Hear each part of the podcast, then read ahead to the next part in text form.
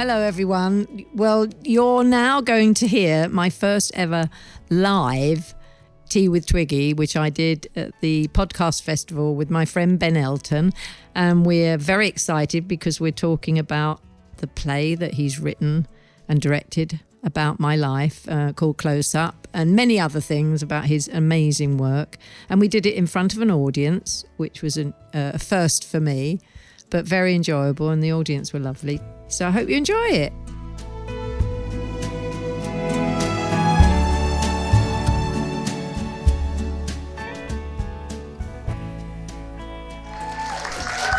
Hiya. Goodness. Oh, Hello. hello. I'm Twiggy and that's Ben. I'm you're Ben. Muddled up. this is so weird because I've been doing my Tea with Twiggy podcast for about three years. And you very sweetly did one with me, didn't I you? I did indeed. But This is my usually second. I do it at home online and I'm in my tracksuit bottoms and my slippers and I put a nice top on whoever I'm Because we're on to. Zoom. Because we're on Zoom. Well, you're a wonderful engineer. You've met for the first time today. I know. Having done so many. Your producer. My and- producer, yeah, absolutely. Kobi, um, Kobi. uh, is at the back there somewhere. He's there somewhere. And we've never met because it, when we started the podcast, it was COVID. And um, so I only know him- when I got out the car tonight, I said to him, I need a screen round your face because that's, that's the only way I'm used to looking at him. But anyway, thank you for joining me, Ben. Very much my pleasure. I'm you so know, I'm thrilled it's fan. you I'm talking to.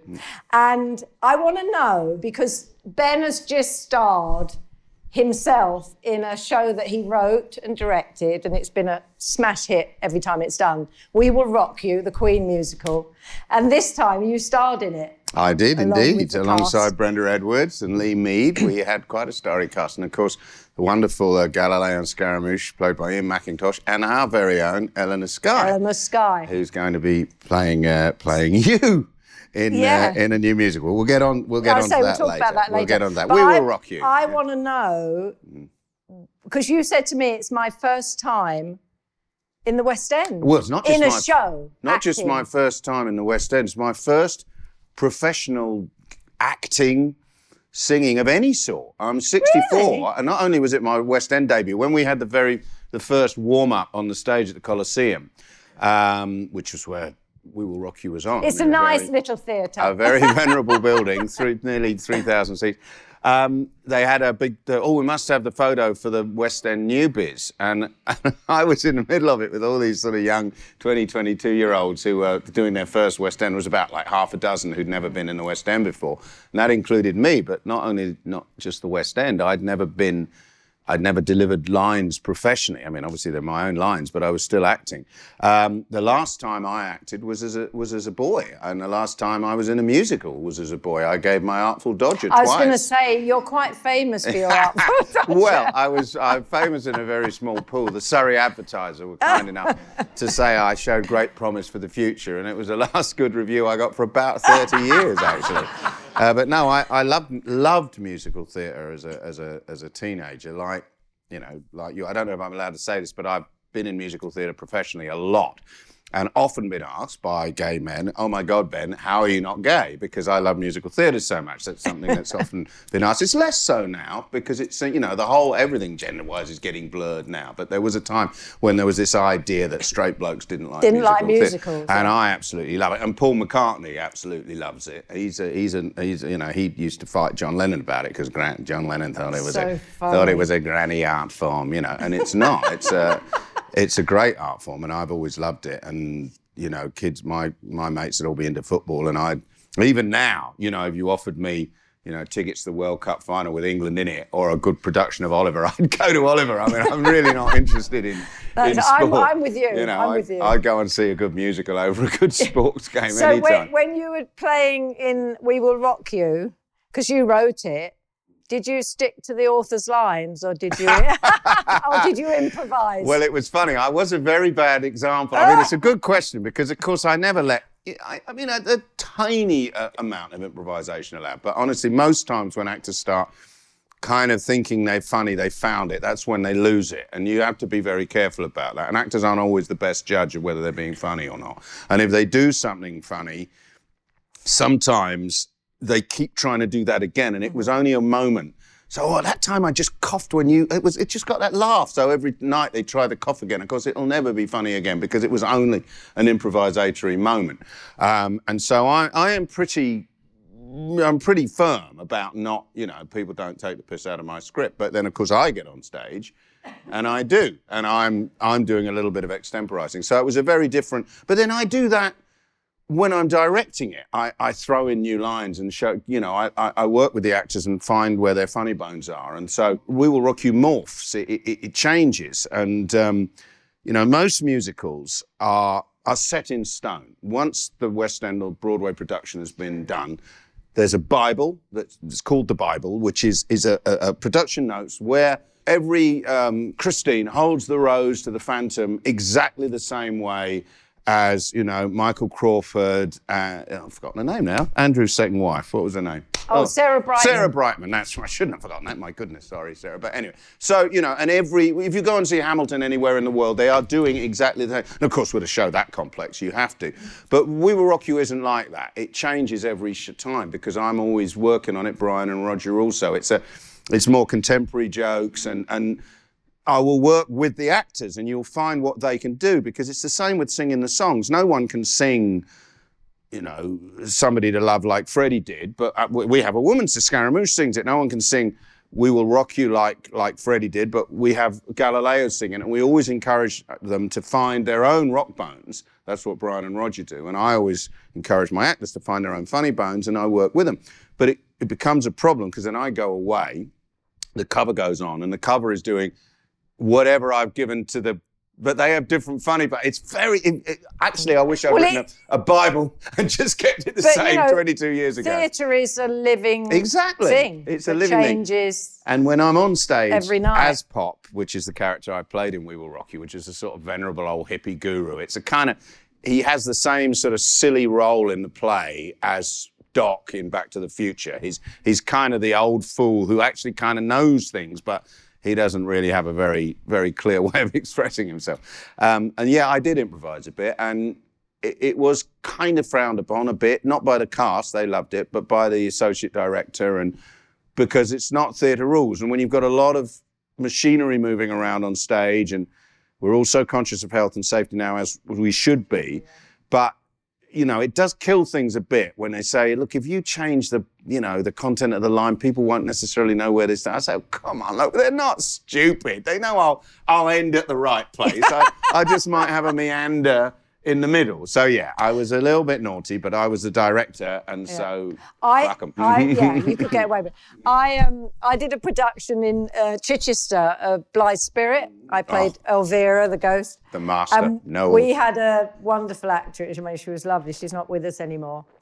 Um, Dead and, or just gone gone to Clacton? No, she's not. She's not. She's up in the sky. Right. Okay. And, I, and um, I won't like say Clacton her name, sometimes.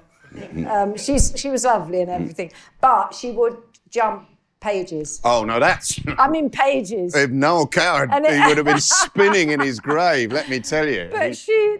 It didn't affect me because I was playing the ghost, and yeah. the only person who talks to the ghost is Jennifer the played husband. that. Yeah, that's right. Yeah. But Madame Arcati. Yeah. And Charles, the husband, oh, that's have right. big Jennifer's scenes, wrong. and the the actor playing Charles was such a nervous wreck at the end of the. Well, he lost. He lost a stone and a half in weight because she kept. Was she, she a little jump. bit? Was she, think, was she yeah, on the way? Yeah, yeah. You bit. see, you can't play when you're demented. It's just not. No. You've got to be. And she would. I mean, it's inclusive, but it's no good for the author. For the she author. not only jump, Yeah. she'd then go back. So The production Charles- is still going on somewhere, I believe. Uh, there's a, Noel Coward. Hate one of my favourite sto- Noel Coward stories. I'm a huge Noel Coward fan. Oh, me too. he's, you know, one of the great, great comedians of English letters and brilliant songwriter as well. Uh, and when I'm talk to actors about, you know, extraneous syllables, you know, they'll they'll put a, it, they'll put I means in, I mean at the beginning of a sentence, or you know, or whatever, and I'll say, no, it's messing with the rhythm of the gag, and they, oh, oh. And I, I tell it's an old coward story. Um, where he was directing Dame Edith Evans in the National Theatre revival of Hay Fever, which was his his first big comedy success in 1924. Very funny uh, play, and there's a line in it where there, there was always a grand dame in an old cow play, like Madame. Yeah. And there's a line where uh, the sort of posh lady says, "On a clear day, you can see Marlow." Now, in order to know his joke, Marlow's a town.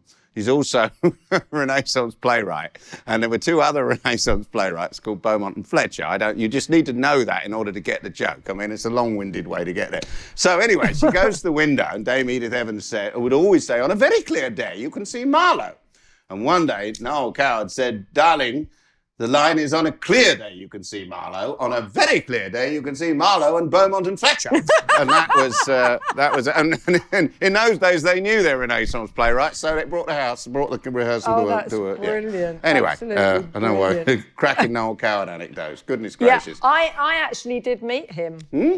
I was. Well, he would have sought you out. I mean, he no, loved met, style I met, and class. I met and... him. Um, on holiday in Jamaica. Oh, you just bumped into yeah. him? Well, I was staying with friends. I was like 18 years old. I knew, obviously I knew who he was. I was mm. very nervous well, because be, I'd been warned that he had quite an acidic a tongue. brittle, brittle. But he yes. was he was so gorgeous and so lovely. He would have loved you. And uh, we got mm. on a treat. Mm. And then he came back to England, and I, the lovely Robert Stephens, the actor, Mm. who was a great friend of his rang me and said, you know, no, Noel's in hospital and, you know, he's very sick. After Clacton, he was nearly there, Huh? yes. No, dying, sorry. Yeah, I he just, was, yeah. referring to, referring to he an said- earlier joke. And I'm so just trying to Robert said to me, every day I take him a, a surprise gift. Will you be the gift tomorrow? Oh my God. So I went to see him in hospital. Oh, bloody hell. And it was hysterical because, as you know, in hospital you can't smoke, but he was an, a big Told chain it, yeah. smoker. And th- they kind of looked the other way. And he Mm. had a, a big carton of cigarettes by his bed. And as he kind of smoked one, he lit the other one, Yeah. you know. But Killed him, he of course, was, at Of course he very did, young, yeah. very he had young. emphysema.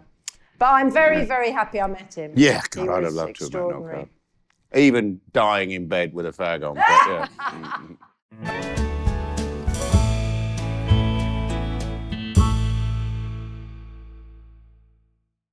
So playing the Artful Dodger, how old were you? Well, we say gave my, I gave my outfit. I gave it twice. Uh, You when gave I was, twice? I gave my Dodger twice. Uh, once at s- a school production, uh, Godalming Grammar School, uh, and it was very, very memorable for me. It was only three nights in the school hall, but I, I think I was very good. I bet you Uh, were a great Dodger, actually. Well, I was a very lovesick Dodger because I was in love with Oliver. And the, the, I will say, no reason why I should say this, but Oliver was played by a girl. Good. Uh, and uh, because very few boys wanted to do that sort of thing. So it was quite hard to find uh, a boy to play Oliver. So we had a, a, a lovely girl. She was, uh, she was 11 and I was 12. And she Oh. was absolutely, I fell utterly in love with her. And it, she was Gabrielle Glaister, who eventually became Bob in Blackadder. Oh, funny. Uh, and you can see, you wonder why I fell in love with her. How pretty is Gabby? And you know, she's had a wonderful career. She's still a very good friend of mine. I saw her only, only, only, weeks ago. And yeah, we were at the same school, and I got nowhere. I got to say, I never, I never did. She went out as the as the pretty girls did. She went out with a footballer, and uh, and uh, she liked me, but she never let me near her. So that Oh, was it. that's Forever. hysterical. Nah. But was that That was the school one, and then then there was the Godalming Theatre Group, and it was oh my god, I felt it felt like stardom. They came to see me at school because the music teacher who was doing the Oliver at school was also the MD of the local theatre group, the Godalming Theatre Group, Oh, okay. of which I am now president and have been for, for many years. Oh. And uh, he said, "We, I think I've got a Dodger for our production." And this was like the big time. It was Godalming Borough Hall, but it was ten nights, amateur theatre production, ten nights. Couldn't believe it. I never, I don't think I've ever been as excited again. Oh. You know, to be cast. It felt like the West, and it really did. Funny thing about that, any show you're doing is the centre of your life. Of my, course. my daughter was, you know, involved in Cambridge Footlights recently. She had a lovely, wonderful time, and oh my God, the passions and everything. And I said, oh, it's true, you know, you. I put on a lot of plays at university. I wrote wrote continually. I mean, like play a play, and um, and every one was as important, frankly, as important as our show that we're Yeah. doing right now. You ne- you know, you can't. You have to. It's heart and soul, and those those produ- those productions of Oliver are some of the happiest memories of my life, apart from literally being like sick with lust and love. Uh, which for a think it was- 12 year old are unfamiliar emotions. Was I it can tell doing that role that kind of set the seed that you want to perform, you want to write? No, and- my epiphany was actually um, in Onslow Village, which is in Guildford. We moved to Guildford in 1968. I was born in Catford, uh, but my father, who is a refugee, uh, I have refugee genes. I'm very, uh, very proud of the fact my father came here as a 50, terrified 15-year-old boy uh, with no English, um, uh, on you know escaping from the Nazis. Uh, but um, he eventually became a physicist and he was head of physics at Battersea College of Technology, which during, um, well, a little bit of social history, during Harold Wilson's expansion. I know you're not necessarily with me on, on politics, but uh, most of the good things that happened last century were under Labour governments. and uh, uh, in fact, all of them, frankly. Uh, and uh, so he expanded the universities where they had what they called the yellow brick expansion, the 70s universities, and Surrey University. Battersea College of, of Technology became Surrey University. My dad became Professor of Physics at Surrey. And we moved out of Catford and ended up in Guildford, where I joined the Curtain Raisers, which was the local amateur drama, drama society, uh, because they put up a sign at my primary school, I was nine, uh, for a production of Peter Pan.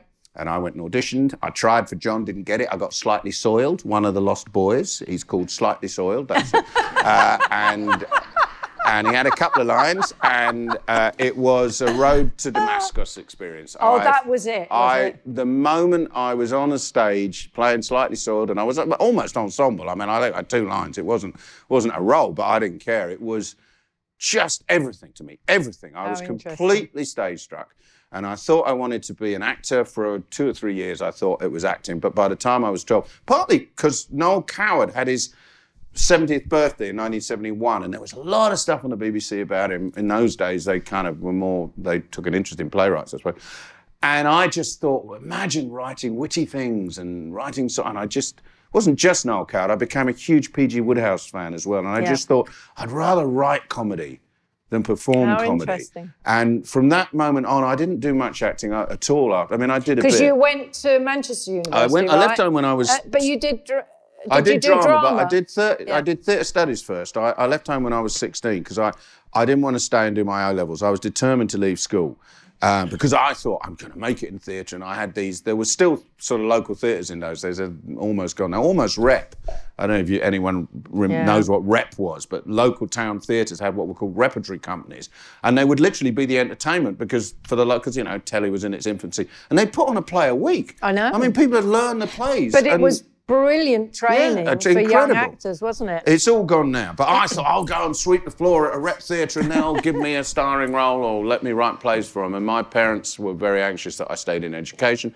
And so I left home. There was this theatre, there was this tech college. It's a tech. Uh, but there was a visionary education uh, educationalist there, a bloke called Gordon Vallins, who I've been able to sort of honour in, in various ways, who'd come up with the idea that theatre is part of education. Theatre should be taught. It should be a you know, the arts, the performing arts are useful to kids. It's a useful Of thing course. for young people, whatever level of talent you've got. It, expressing yourself, learning to express yourself is a useful thing. And, and he did it. He had did an A level called for theatre studies. So I left home. I lived in a caravan on, in a, on my own. At 16, I was living in a caravan Oh a, a, on a farm uh, with one cold tap and 200 acre toilet out the back and a spade.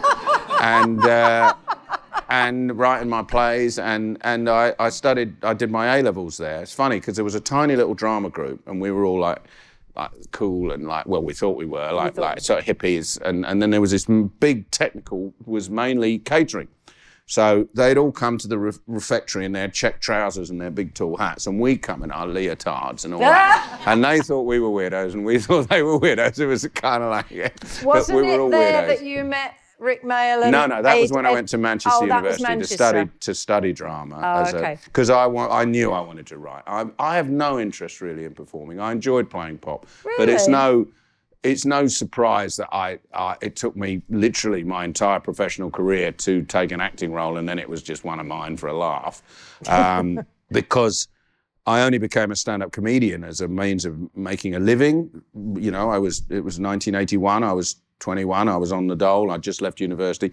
There was a thing called alternative comedy. There was a mm. boom in like suddenly stand-up comedy was kind of cool. The sort of legacy of Lenny Bruce, the great American comedian, Woody Allen. I know Yeah. we won't get onto him, but those those more cerebral comedians, Yeah. more of an American tradition, whereas the British stand-up tradition was very much gag telling, which was great, but it was very much telling jokes, mother-in-law, etc., yeah. which is you know it can be a very great art form, but not always. But there was this new idea of comedy as a medium for ideas, which really attracted me. And I so I, and I also was getting nowhere. I'd written a play about Mussolini and sending it to I don't know why it was about Mussolini, but it was. Always been interested in history, and uh, I'd sent it to every rep company, and of course got a rejection letter back. So it was almost necessity that turned me to stand-up comedy. It was that or get a non-theatre job. One thing I, I alternative comedy was booming. Rik Mayall and Ade Edmondson, with whom we I made the Young Ones, were already in it. A club called the Comic Strip. Oh, okay. It was a club called the Comedy Store, very nasty club, really tough place to gig. But yeah, I wrote myself an act just as a means of earning a tenner and getting my material out there. I became my own advert, you know. And so, how did the idea of the young? Did was it your idea or was no, it it was there, Rik's did it- idea. it so the Rik's young idea? ones, I mean, I can't see. I don't know what age anyone is or what, what your experiences are. You're probably all Twiggy fans, but there was a sitcom. I doubt Uh, it. there was a sitcom right at the beginning of the 80s called The Young Ones, which was was, considered a sort of a bit of a game changer in that it was a bit anarchic and a bit mad. But most importantly, it was very much centered on youth figures. Most sitcoms used to be about middle-aged Yeah. people, whether they were working class people like Steptoe and Son or Alf Garnett, or whether they were middle class people like The Good Life. Hmm. It was middle-aged people. Yeah. And there hadn't re- there had been sitcoms with young people in it. I'm not saying there hadn't, you know, Man About House, things like that, but there were less. And we did that, a thing called The Young Ones. And that came about because Rik Mayall, a visionary genius of comedy, ah. who's died far, far too young in his. Early 50s, I met him at university, and him and Ade, another great, great, great comic artist, had already formed a double act, and they were two years above me. So I was very much farty. I was the fresher. But Rik particularly took to me. He liked my writing, and he and we became very good friends. And they left, and I did another two years at university and kept writing my plays. And then I came to London, and they'd already gone to London, and they were trying to scratch a living on this alternative comedy circuit. And there was a little bit of groove happening. Think, you know, there was a few of them. Rik particularly were getting a little bit of press interest. And the BBC, guy called Paul Jackson, a producer, oh, came to the comedy store, the comic strip, and, and saw Rik and Ade, and said, "I'd love to do try and pitch something to the BBC with you." And Rik came up with the idea for the Of young the young ones. ones. But I then wrote the pilot. I remember it was the most amazing, game changing night of my life, really, in that Rik rang up and said, Come to the pub, I've got a great idea. Uh, and he was there with his girlfriend, who Lise Mayer, who also uh, co-wrote the the Young Ones. And um, and I went down, and he, he he said, "I want to do a sitcom based on the characters I do and Ade does at the, at the club." And there was a couple of others, Nigel Planer and, and Pete Richardson. And he said these four characters always men. Then, I mean, now we wouldn't dream of doing a sitcom where there was basically only Yeah. men. But in those days, it didn't seem strange at all. Which is, you know, it's a it's good things have changed. I mean, well, you wouldn't dream of it. You'd say, well, where are the women's parts? You know, where are the diverse parts? But in those days, four white guys, that was what we did. And he pitched the idea to me, and I was so excited. I went home that night and wrote the whole pilot. Wow. Yeah, I did. I wrote our 28 minute sitcom all night. You did. And it's That's exactly what is on the screen. Wow. Uh, the- honestly, it scarcely changed at all. I did an interview with Rik before he died where I showed him the, the handwritten transcript and it's and we read it and it's what's That's it's what's on the telly, yeah. But Rik So that must have changed your life because Well, it, it- was it- so huge. It was going, it, we, yeah, but it took a while. So, witness, never, ever, ever, you know, you know, the get, don't count your money while you're sitting at the table. Ah. don't count your money until you've got it. So, we pitched this, and we got a pilot commission. Amazingly, I mean, the BBC was pretty wild in those days that they would because it's a strange, it was a strange script, and oh, it's unbelievably exciting. Like the BBC have, I was 21 years old, and they commissioned me to write a, a pilot episode, right? So that commission happened in about February 81, right? We ended up, we eventually made that pilot a year later, just the pilot. And then they commissioned the series. So it's quite, that was fast, but it's still quite slow Yeah. if you're 21 and eager. Yeah. Well, when they commissioned it, February 81, I was living just near Hampstead in a flat that my parents had inherited from their, from his dad, because the German government was very good to um, Jews that survived, um, they gave them. Pen- yeah, no, it sounds funny, doesn't it? Really, but yeah, they, they after obviously the Yeah. German government became a very liberal and a very decent government, and one of the things they did do was attempt some kind of making amends. So my grandfather had a quite a decent pension, and so they had a flat in Hampstead, which I was living in. So I was very lucky, privilege of being middle class. Yeah. I was in the right place at the wrong time, at the right time. I'm not, you know, the fact that I was able to live in London rent free for a couple of years while we were doing the young ones. Life changing. That's a privilege that most. It's what our musical's about. I know, It's I know. exactly about that. It's about you know how working class people they're only anyway. We won't get into that uh, until we do. Um, Two.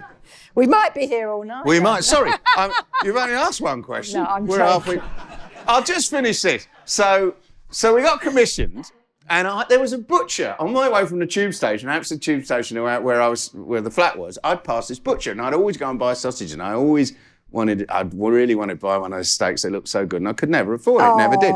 Anyway, we got commissioned. I went back, and I went past the usual sausages. And I said, no, I'm going to have my girlfriend. I had a girlfriend. We were living, and I said, we're going to have two steaks. Oh, I'm celebrating. I couldn't resist it. I said, I've just been commissioned by the BBC, right? A sitcom. Ah, they were quite impressed. Oh, well done, you, etc. Steak, there you go. Marvellous. Of course, it took a year. So for like three months, I'd go in for my sausage. Oh, here's the TV star. When are we going to see it? I've been looking in my radio times, man. I haven't seen anything. And literally, the months went on. Eventually, I couldn't go in there anymore because they took the piss so much because you know it, it took a year. So it like where was that? You know, I looked like a total fantasist. You know. Uh, anyway, I got the last laugh, but I never went back. and- certainly I did. never went back and hit him with my four Baftas. Did it? Did it get four Baftas? No, not the young one's got one, but I've won four. I know you Yeah, have. Thank you. You've, yeah, you've got so that wasn't many the only thing I did. A couple of Oliviers. I'm only so- just and- saying. and- and just an saying. Emmy. Yeah, I got an Emmy, a lifetime Golden Rose. No, I'm just saying. Golden Dagger, Crime Writer of the Year. I'm the only stand-up comedian who's ever won the Crime Writer of the Year award. That's for sure. It's a beautiful award. It's like a dagger in a velvet case. It's like a paper opener, but it, you know, well, who who opens envelopes anymore? But you could But stab you've someone with it. written what's? I've written read 16 novels, yeah, Unbelievable. yes. Where, do you ever sleep? People say this. I, I, I don't actually. I'm not a workaholic. People think, oh, you must work all the time. I don't at all. I've got friends in tonight, and they'll testify. We know how to, you know, get on a pub and have a nice time. And Good. I don't work all the time, but if you do work, and if you actually do some work, you can get quite a lot done. Yeah. And I think artists are quite indulged. You'll often, I don't, not so much anymore because everyone's so desperate. You know, it's hard, so hard to what we now say monetize. It's so hard to get paid for anything. Yeah. Um, but in the old days, you'd, you'd see, oh, I can't, I, I have a gîte in France, and unless I'm there, I, I, I really can't write. I have to, you know, the Hebrides for me. And it, you think, no, if you can, if you're a writer, you could write, like I wrote the first episode of The Young Ones in a freezing cold toilet in our flat because because Kate was having a dinner party. She that was my girlfriend, and she she was a lawyer and she was a pupil, and she had her her head of chambers round. So I was writing the Young Ones pilot in the in the loo, and we didn't have heating, and it was very cold. All I'm saying is. If you actually write when you're sitting down, you can get quite a lot written. And I have lots of time off. We have Do lots of holidays. Write straight into the computer, or I- do you handwrite? I, uh, the first, the first episode, the first series of the Young Ones and the first series of the Blackadder were handwritten. Um, Richard was typing, I was handwriting. That's Blackadder, and so we have real artifact. We have the genuine scripts. Mm-hmm. Ah, so have you still got yeah, them? yeah, with and it's amazing. I mean, the old what used to be cut and paste used to be print, scissors, and and you'd literally you'd stick something on, turn here, staple, see Appendix B, and that was your, you know, that was literally the the the, the, the scripts are just covered in in um, you know bits of glue and bits of Brilliant. Have you got them? Uh, yeah, I've got, I've got, I've got those scripts, and then, uh, then I learned to type, and it was one of the best things I ever did. I mean, honestly, learning, learning to do proper typing. I mean, I can't. I sort of can, you know, copy typing when you No, literally yeah, don't. yeah, yeah. I don't look at the keyboard. If you look at the keyboard, you'll never learn to type. You can, you, you, you I, I couldn't draw you a keyboard now. I couldn't tell you where QWERTY is, but I could type QWERTY.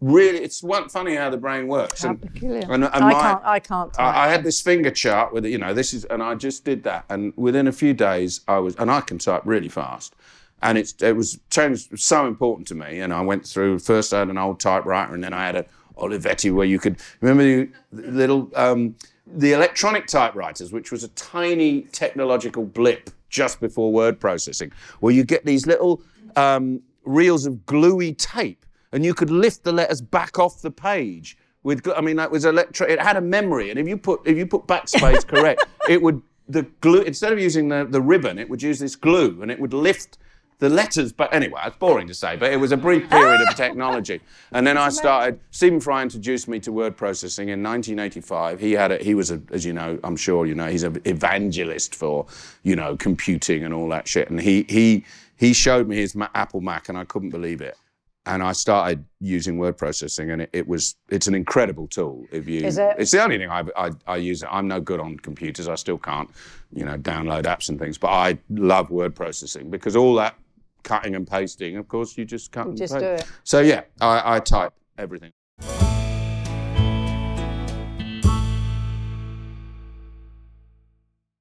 Did you meet? You didn't meet Richard at uni. No, Richard. how did how Richard did you meet was, Richard? And, and It was. This is Blackadder the part. I mean, the funny thing is, we were we're talking about. You know, you're you're a working class woman, and that's partly what our play is about. How there was genuine social mobility in the '60s.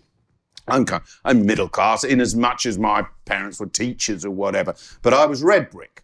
And then there was another class. Remember the class? Anybody anybody old enough to remember TW3? That was the week that was.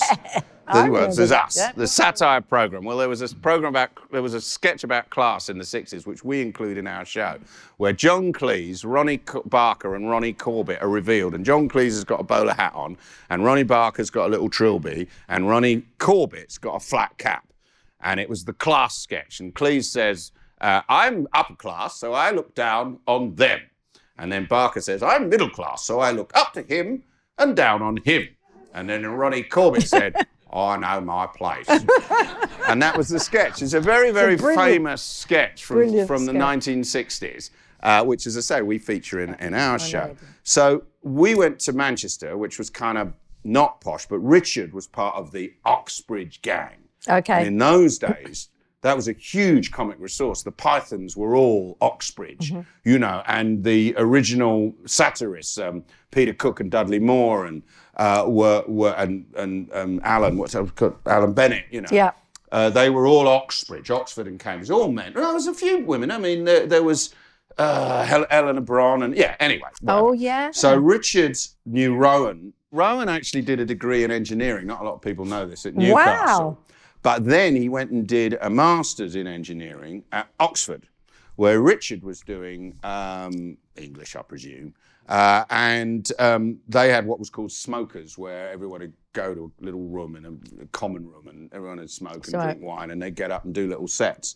And that's where Richard met Rowan, because Rowan got up and did Oh, a silent see. dumb show. He was this slightly older engineering student who is so non-showbiz. It's not, you know. I mean, Rowan is a deeply private person, and and and not remote. He won't, you know. He doesn't. He's not interested in that side mm-hmm. of it. But he has this sublime comic gift. I mean, I say his ta- his uh, comic talent yeah, is it- it- amazing. it's it's in, in and what he was doing then was without a script, but he was just being funny. He just got up and was funny. The face is just funny. It's an extraordinary uh, thing. Anyway, so that's how Richard and Rowan met, and Richard started working with Rowan, and they did their stuff, and eventually they did a thing called Blackadder One, which was the Blackadder, uh, which I wasn't involved in. And in the meantime, the young ones had come through and been a great big hit. And Richard sought me out. And the reason he sought me out, we hadn't met, was he he loved the young ones, and he wanted to do a sitcom with Madness. Does anyone here remember the pop group Madness? yeah. Right, they are wonderful. The Nutty Boys, they're lovely, lovely, lovely people, and it would have been fantastic. They could all act. They were great, genuine Camden geezers, fantastic people. And Richard, who is, as you know, is not stupid, had had this idea. Let's do a Monkees. Let's do a London Monkees. Oh, yeah, brilliant. We'll do a madcap sitcom using this wonderful group of, of lads who write such fabulous tunes. But it was just at the end of their chart success, the BBC, because it was Richard and me, and we were sort of hot writers. In a way, we were what they wanted rather than madness. And they kind we shot a, a one-camera pilot for a morning. It was total bollocks. It really, it didn't. It, they, they sort of indulged us, but they didn't indulge us enough to let it work, and it, it withered on the vine. And I think it's a great shame because it would have been a me and Richard Curtis writing a sitcom for Madness. I think would have been a very good thing. But the upshot was because it didn't work, Richard said, also, what hasn't worked is the first series of the Blackadder, or at least it hasn't worked very well. And we want to rethink it. And why don't you come and write it with me? Uh, so that's you joined them That's when, well, I, Blackadder Ri- 2. yeah, Richard Curtis and I became the team that created the Blackadder as is known, which is Blackadder 2 to 4, which is a studio sitcom. You see, the first Blackadder is shot on film, no studio audience. It's, uh, it's done on location. And as I said at the time, I said, you know, Rowan falling off a horse at 200 meters is no funnier than anyone else falling off a horse at 200 meters.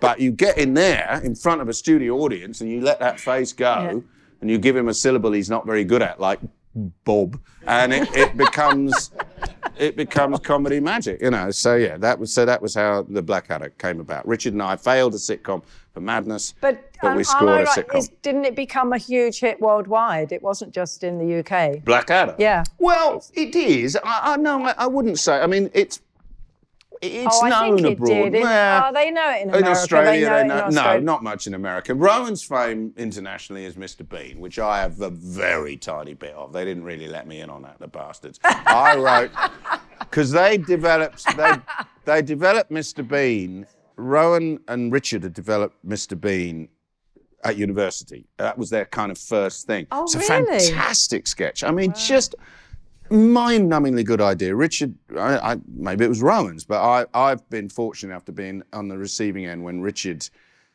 you know, has a great idea, and it happens quite a lot. I remember when we were doing Blackadder three. Richard came round. We used to never used to write together, but we'd chat together and then we'd split up and write separately. And he came round and said, "I think I've got a good idea. It's about Johnson's dictionary." Now, some um, perhaps some of you will know that Dr. Johnson famously wrote the first English dictionary. Well, it wasn't the first, but let's not be pedantic. Um, and and Ro- Richard had this simple. He said, "What about Dr. Johnson spends 25 years writing the first English dictionary, lends it to Blackadder, and Baldrick puts it on the fire, and hence Blackadder's got a weekend to write 25 years work, and you know, right, a hard and and it was just such an incredible idea, you know. You just got how you know. So that's Richard. Anyway, the first Mr. Bean sketch, for those of you who don't know, was a silent piece where Rowan. It was. I did see it later. I think he did it for some policeman's ball or something. So Rowan's there as Mr. Bean. I don't even know if it was called Mr. Oh. Comes on the stage and he's on one side of the stage. The spotlight's on the other. Has anyone seen this sketch? So he's spotlight. So he's like, he's like dumb show doing Mr. Bean, and he he wants to, you know, he's saying bring the, you know, and the spotlight won't move, and he's I, just- I want to act. He's miming. I want to act here, but the light's over there. Anyway, eventually, having been very funny about that for God knows how long, he gets a straw, and he goes over to the spotlight, the pool of light, and he sucks it up. So that there's an iris, um, there's an iris on a, on a, on the cam, on the on the light. So that obviously the technical people are shrinking it, and he he you know they shrink it as he sat up, oh, and he go burp, and he burps it out, and then there's and it was just a fantastic. And of course they put on the spotlight on that side. You can imagine the joke. Simple. You just need two spotlights, and it's just a fantastic joke. Um, so that was Mr. Bean, and it was theirs. And my only contribution to Mr. Bean was I wrote the exam episode, the one where Mr. Bean takes a. Oh, yeah. Well, say you wrote. I mean, obviously Rowan then takes it and runs with it. Yeah. But you know, they have to be written. You know, he gets out a gonk, he gets out another gonk. You know, it's, it's a job. Um, so I wrote that, but no, I'm not a part of the Mr. Bean action. And frankly, that's the worldwide smash. That's that's that's What, where you that's Mr. where you get your Lamborghinis. That's that's where that's yeah. You don't get them from Blackadder. Blackadder is iconic in the UK and known around the world, but yeah, I think not. it is known more than you think, I, actually. Look, I know. I see what we get, man. oh, okay. She thinks she knows more about Black. Do I talk to you about Vogue? Who knew? Who knew?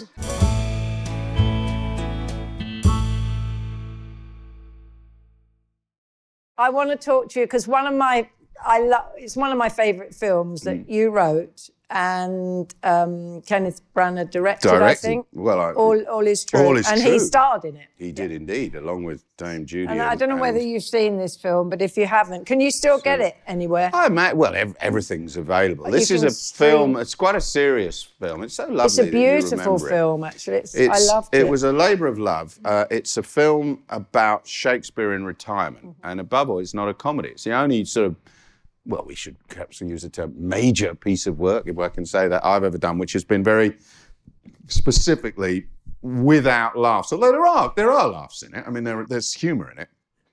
I've written novels which aren't supposed aren't really comedies. I Wrote one sort of about the Holocaust, and not a lot of laughs there. Um, uh, but it's about Shakespeare in retirement. Judi Dench played actually played Anne Hathaway, who was a few years older than Shakespeare. Not as much older as Judi is, but she's a genius actress, so she can play anyone. She could play Twiggy, and she'd be great. You know, I mean, Twiggy, she could do anything. Yeah. Um, and Ken plays Shakespeare, and Sir Ian McKellen plays the Earl of Southampton. Not who- a bad little cast. no, not a bad cast. Considering I wrote the script, that was amazing. So Ken wanted to do a serious film about Shakespeare in retirement. He, it was a lovely thing. I was on an island called Rottnest Island, which is in Western Australia, where my wife comes from, and I, I live half my life over there. And um, funny thing is, we were locked in because there were storms.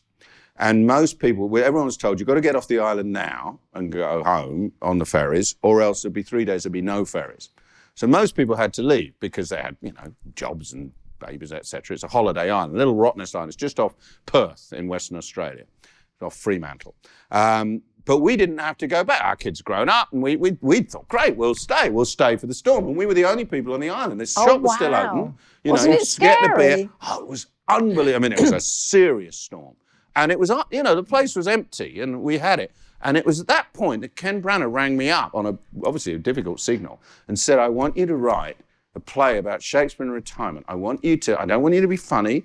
I don't want you, I deliberately don't want you to pursue any jokes.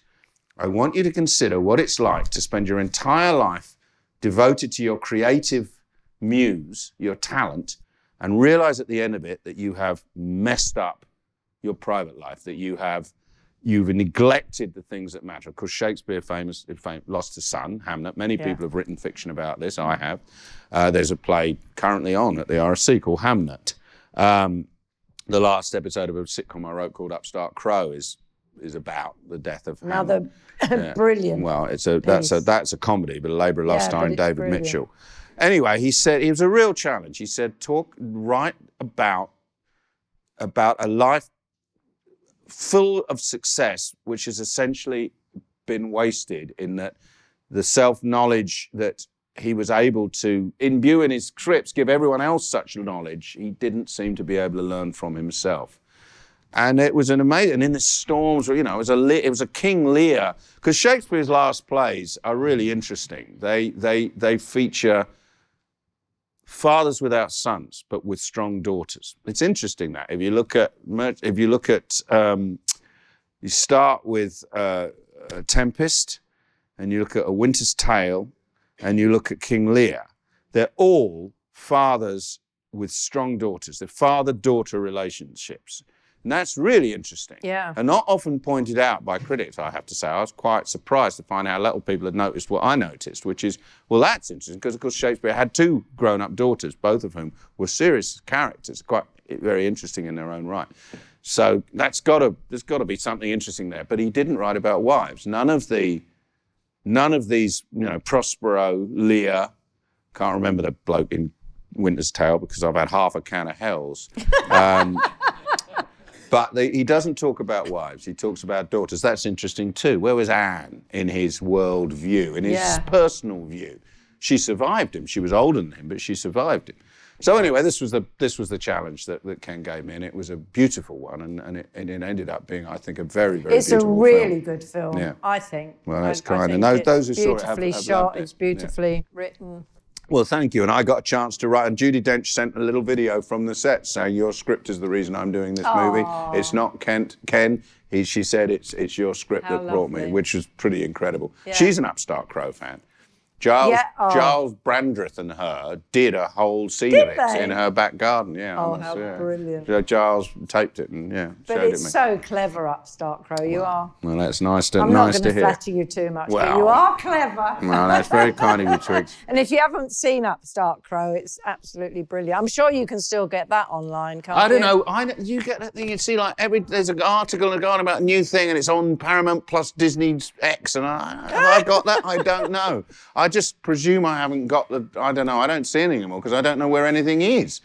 I mean, you know, you, why does the BBC take things off I don't iPlayer? know. Don't ask me. Why do they I take it off? I don't. I just. It's mean. I know. I mean, what's the point of that? No, you're right, because there's a couple of things I went back recently to try and get again. and they've gone. And they've gone. And so, or they, or they've weeks left. taken off series one Yeah. and left series two and three, which doesn't make sense because if you if you haven't seen series one, Well, there you go. you don't know see. what. Anyway, Yeah. now I want to ask you because obviously stand up has been a big part of your career.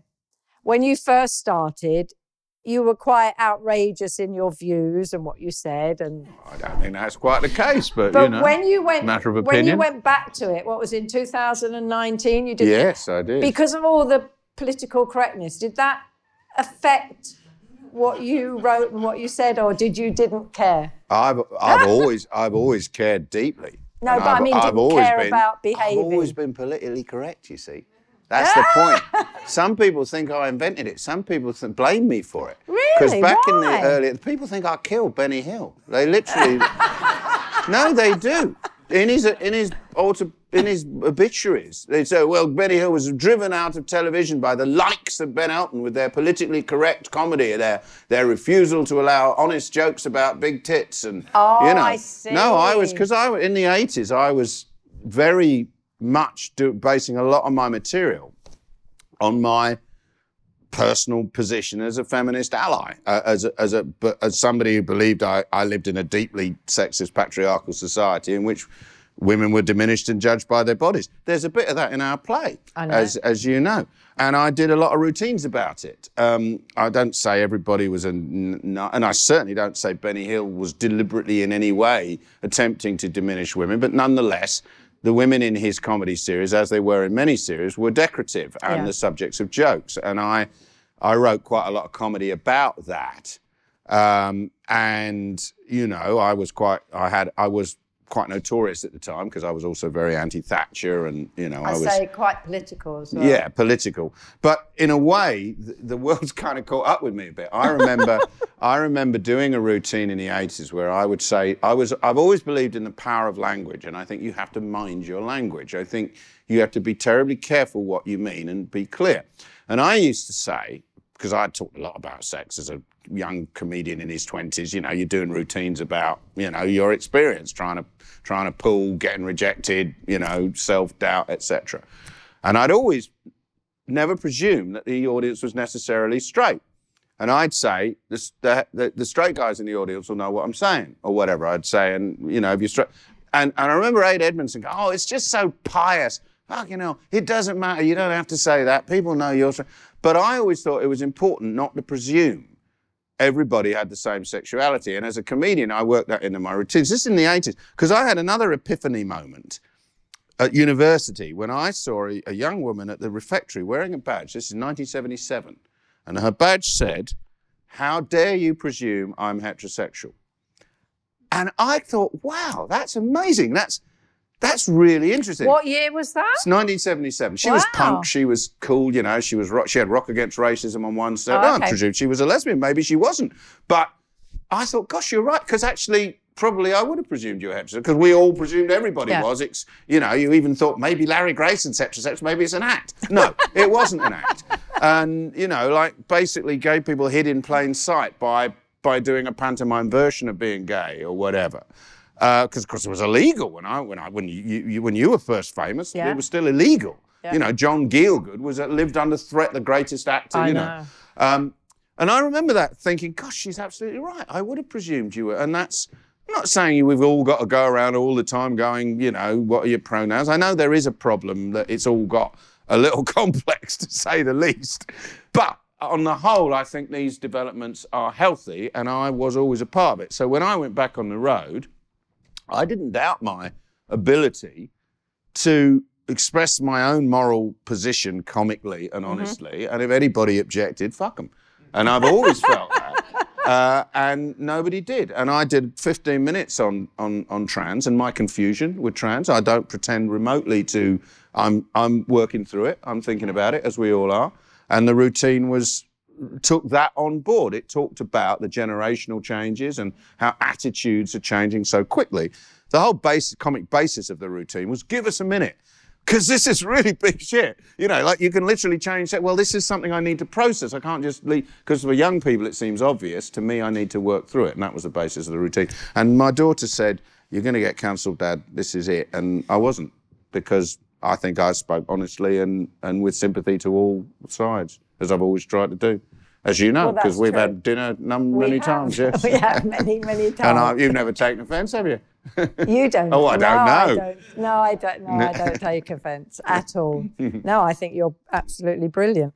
But didn't didn't you get cancelled because of COVID in yours? Oh, I got cancelled physically, and like everybody did. It was a, it was were a you cultural catastrophe. in New Zealand or Oh, something. well, you said. no, we got going again. Oh, it's a culture. I mean, the the catastrophe. I mean, once we once we accept that it was a health catastrophe, and and beyond beyond a catastrophe for young people. I mean, I don't want to get controversial, but I think we sacrificed the wrong generation. I fully respected lockdown, but I actually don't think it was the right way. I think basically depriving young people. I deal with that on stage as well. Yeah. I say, you know, the idea that we were all in it together and we all went through it together. No, time is a concertina. When you're young, a year is stretched out. It's a, it's a lifetime of possibility. When you're my age, it's three trips to aquatic aerobics, basically. That's what a year is, you know. And so basically, you know, me sacrificing a year was fuck all. Somebody of 16, they I had to defer their first shag for 18 months on my behalf.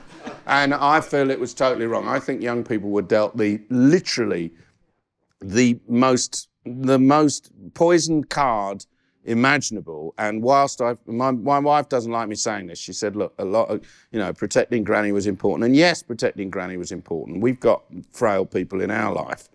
But I think the fallout from what young people went through, months of isolation, months of desocialization, is is is terrifying. And I dealt with that. I don't know why I got onto that. But Um, don't you think they that the governments just panicked and didn't know what to do? yeah, they didn't know what. because- I, look, I'm not. I, I wouldn't have wanted to try and manage that oh, crisis. Oh, I, you know. I mean, and nobody knew what to do. And I mean, But you were in Australia. It wasn't. I as, was no. It well, wasn't as bad It there, was it? wasn't. Oh, It wasn't. Now I Oh. was in Australia. I mean, I could have been over here, but as you know, my life is half Australian. It was interesting because Australia is a very big country, and Australia had the most remarkable schizophrenic experience because whereas West Australia, where I was, had a very short lockdown, and because it's a very isolated state, it's enormous. It's the size of Western Europe. Is but it? yeah, it's absolutely enormous. I mean, it's bigger than France, Britain, Spain, all put together. That's Western Australia. But there's only 3,000 people in it. And what they did, well, they're all in basically one place around Perth. And, know, ah! and there's a few drovers up north. And, and of course, there's the indigenous population. You know, anyway, let's not get on a massive geologic, ge- geographical description of Australia. The ah. point was, they were able to close their borders, not just to the ah. world, but to the rest of Australia. So this was immensely divi- divert, divisive, but also extraordinarily effective. So Western Australia, we had our theatres open Did you? within Wow. within a two or three months. We had a four or five week lockdown, and after that, few restrictions, and the theatres were. There was a point I can't, I couldn't believe it. I was able to write to Brian May and, and Roger Taylor because there was a production of We Will Rock You, an amateur production of We Will Rock You on in Perth during 2022, which was the highest grossing theatre show in the world. It was like a four-night amateur production of We That's Will Rock You, and I wrote to Brian and Roger. We are the biggest show on the planet because we're on an amateur stage in Western Australia. That's so they locked the border. So we had, but you couldn't get in, you couldn't get out. I didn't see my mum for nearly two years. Thank goodness our daughter came home just in time. I say, didn't she just get on like she the did last just plane? got on a plane, but Yeah. but our boys, they got trapped in Melbourne. And Melbourne, Melbourne had the most yeah. brutal lockdowns in the Western world. I mean, they, they, I think they did about 190 nights. I mean, they did 200 nights. It was, I mean, the the un, and it came and went. There was like so three months, and this, these were lockdowns. These were police Yeah. curfew Oh, really? lockdowns. I mean, kids snuck out and probably did manage to shag each other occasionally, but it's and get a drink. But it was it was really serious lockdowns, and and and you know a lot of virtue signaling cops and journalists trying to find some poor person sunbathing and send them back oh, home yeah. because they're killing granny. And it was oh look there's a flash. And we run out of time. We've only done one question. He's flashing his light. Oh dear. I'm sorry we're banging on. Anyway so yeah australia had a, diff- t- a number of experiences and, and my, my boys they they suffered whereas we Yeah, were I bet. yeah. Well, before we kind of wind up, we've got to talk about what you're doing now. Yeah, well, we've got to say that because we are doing close up Twiggy the musical. I am the, I am the very very fortunate. Um, Or not, as the case oh no, may be. oh no, no, it's it's all very good. I uh, Twiggy has done me the great honour of, of entrusting me with uh, the the task of, of adapting her life story for the stage uh, in a musical. Um, obviously, she lived through some of the most exciting times of the last century, particularly the 60s, of course. But it's a much bigger story than that. And what interested me, as I think I mentioned earlier, is I mean, although you've, you're a strong woman and you've always been able to, to operate on your own terms, but you did you did live in deeply sexist times. You were a model in a in a period where there was a absolute apartheid. The men were the photographers, women were the models, you know, and you know the likes of we won't mention his name, but you know the notches on their bloody camera stands and. Um, and so there's a lot of things that interest me about patriarchal politics and most importantly of all social mobility. Twiggy's life well, when you first said to me, we were having dinner. I, well, I know you're waving. We'll get. I will promise to do this quickly. We were having dinner, and and Twiggy was saying, you know, my story, somebody should adapt it. You know, because it's a Cinderella story, really. And I said, Twiggy, it's not a Cinderella story. You're two. You had two sisters, but they adored you, and you went straight to the ball at 17, and you've been there ever since. uh, and then we start because I'd read Black and White, Twiggy's wonderful biography, and I said, but there's so much in your story about that's about you know numerous issues, but uh, at the heart of it is class. At the heart of it is you were fortunate enough to come of age in a decade where working class people were not only fashionable but were deeply valued. The, the, the, the, the Beatles opened up everything, and before you knew it, the whole charts, all the actors. It was an egalitarian society. I mean, all the posh boys were pretending Yeah. to be working class in well, order. what it- happened to me couldn't have happened five years earlier. uh, not earlier, but I contend it couldn't have happened 15 years later or Oh, yeah, since. yeah, interesting. And I and I'm saying that social mobility, which appeared to explode in Britain in the 60s, it looked like everybody had a shot. I don't think that's the case anymore. I don't think I think leveling up is not only a grotesquely contorted piece of Orwellian newspeak. Fucking leveling up. What the uh, anyway, but also I don't believe I think social mobility has ground to a halt. I think if you're born into the underclass now, your chances of getting out of it are is zero virtually. I think that there is uh, the the the wealth at the top has become literally grotesque. I mean, I, I as as hedge fund managers and God knows we get richer. I mean, I used to be a lot closer to the top than I am now. I'll tell you that because there's this world of wealth which is beyond anyone's imagination, which is all about the manipulation of money. When we were kids, the only bloke that had his private yacht was a bloke called Onassis. he was famous because he had a yacht. Can you imagine? It's like being Tsar of Russia. Only the Queen's got a yacht and Onassis. Now, yachts queue up like buses at Cannes. I mean, literally, there's hundreds Yeah. of super yachts because there's hundreds of Onasises. They're not making any contribution to society, they're just destroying the planet. But they've got their super yacht. Anyway, it's a That very is funny another musical. podcast. It's got it's a very funny musical. We were lots of fun, but it does talk a little bit about social mobility. It does. Listen, thank you so much. Well, and before we go, we thought if anyone would like to Oh, ask uh, us can we? anything. For Ben, could you just expand on how the world of today is closer to the world of Stark? Oh, And uh, Twiggy, uh, could you tell us about, a bit about being in the Blues Brothers? Oh, being in the Blues you Brothers. You do that, Twigs. Um, well, I was literally in. They flew me to Chicago. I was there for three days, I think. And the first day, I didn't get to shoot because, well, we realised they were going to do a scene with John Belushi, and, and I was going to follow that on, but he couldn't get out of the caravan that day for various reasons. So 'cause because he was wired. Because he was wired. I mean, Yeah. he died of rock and roll. It's very Um, sad. But we didn't know that then. No. It was like genius act, comic actor. But anyway, I my scenes were actually with Dan Aykroyd. Oh, great And I was the girl in the Jag who he stood up at the. I mean, how cool is Twigs? These, her peripheral stuff, like cover of a Bowie album, she's in the Blues Brothers, peripheral, you know, the stuff that was just like nice little gig did it, you know, it's it, there's so much of that that's not even the central story of Twiggy as one of the great fashion icons and style shapers and shifters of really well ever since. I mean, she saved Marks and Spencers. Let's be honest, you know. It's true. Not many people can say that. I think that she got the Damehood for that. Literally. That's hysterical. And then the other question for you, Ben, was about Stark. Well, very briefly, Stark is my first novel, and it was about a world where the super rich were aware that they were destroying the environment and the planet, and instead of, but they didn't want to stop because their activities were enriching them so much. So they had a plan to carry on ruining the planet, but from space, and they were Stark. Stark was short for Star Arc, and they were basically secretly developing a, a space program for rich people to blast off into space. And it's been it's been sort of trending a bit over the last two or three years with Elon Musk and Richard Branson and the bald bloke from Amazon all getting their great big penises and flying up into the sky and their phallic. And one of them's even got balls. I think that Has he? yeah, the the, the Be- Bezos, bald Bezos. It's like a and it's got. Have you seen it? It really has. I mean, you could not make it up, but That's I did. hysterical. 35 years ago with Stark, so thank you very much. No other questions? We can get to the pub if you haven't. I mean, not everyone. Well, I don't mind. We could. I suppose. Oh, there's a chat. There's a chap. Uh, I'm going to copy this guy's style and ask a question to both of you about something you've done. Twiggy, I'd love to hear about when you were on The Muppet Show. When I was on the Muppet You Show. see again the Muppet Show. And, and Ben, you, I've never heard you talk about Filthy Rich and Cat Flap. Ah.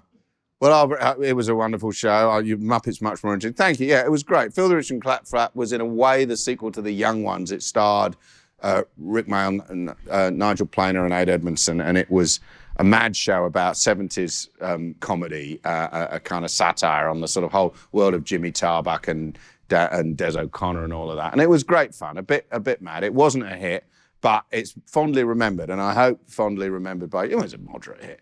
We only did one series. Rik Rik was going a bit. Yeah, Rik and I diverged at that point. That's a that's another. We remained dear friends, but it, professionally, uh, our artistic life sort of separated. But that's a podcast for another day, and it won't be for a while.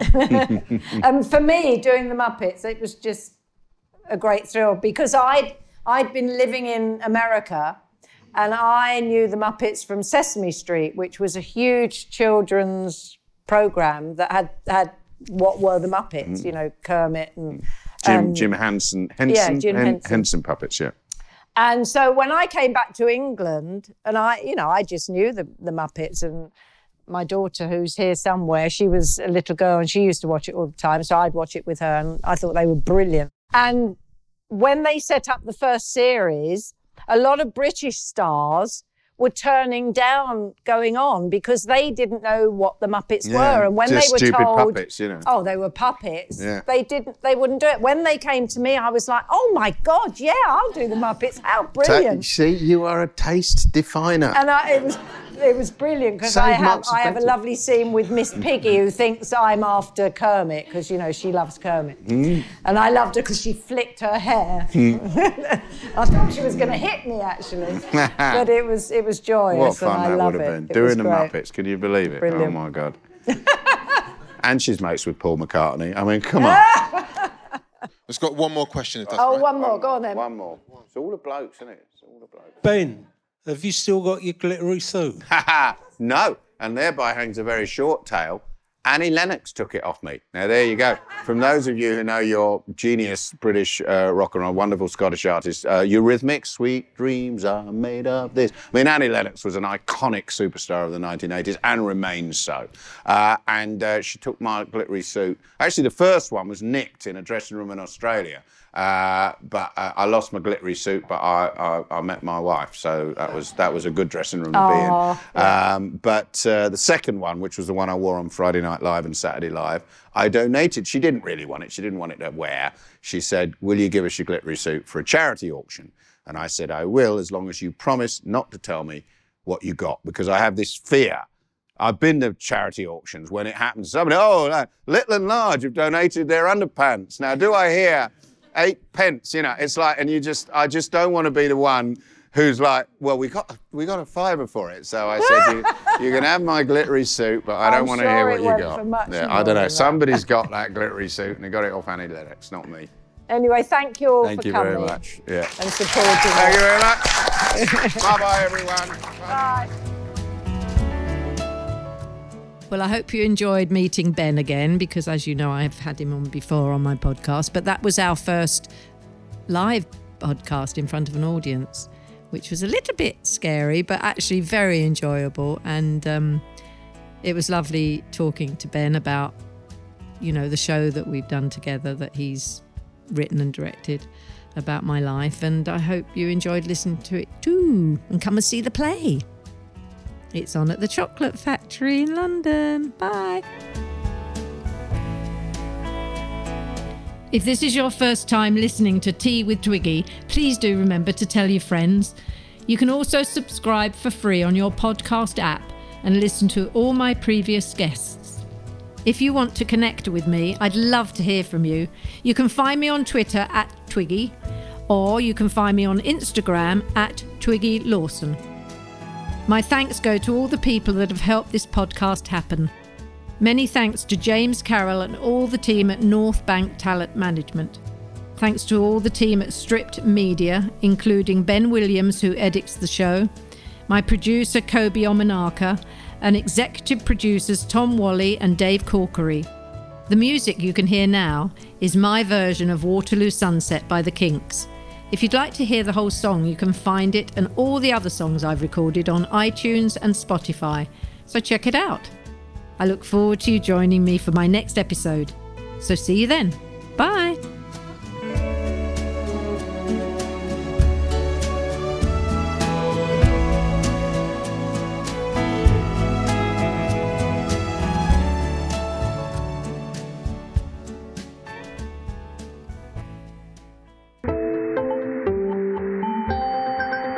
Just heard a stripped media production.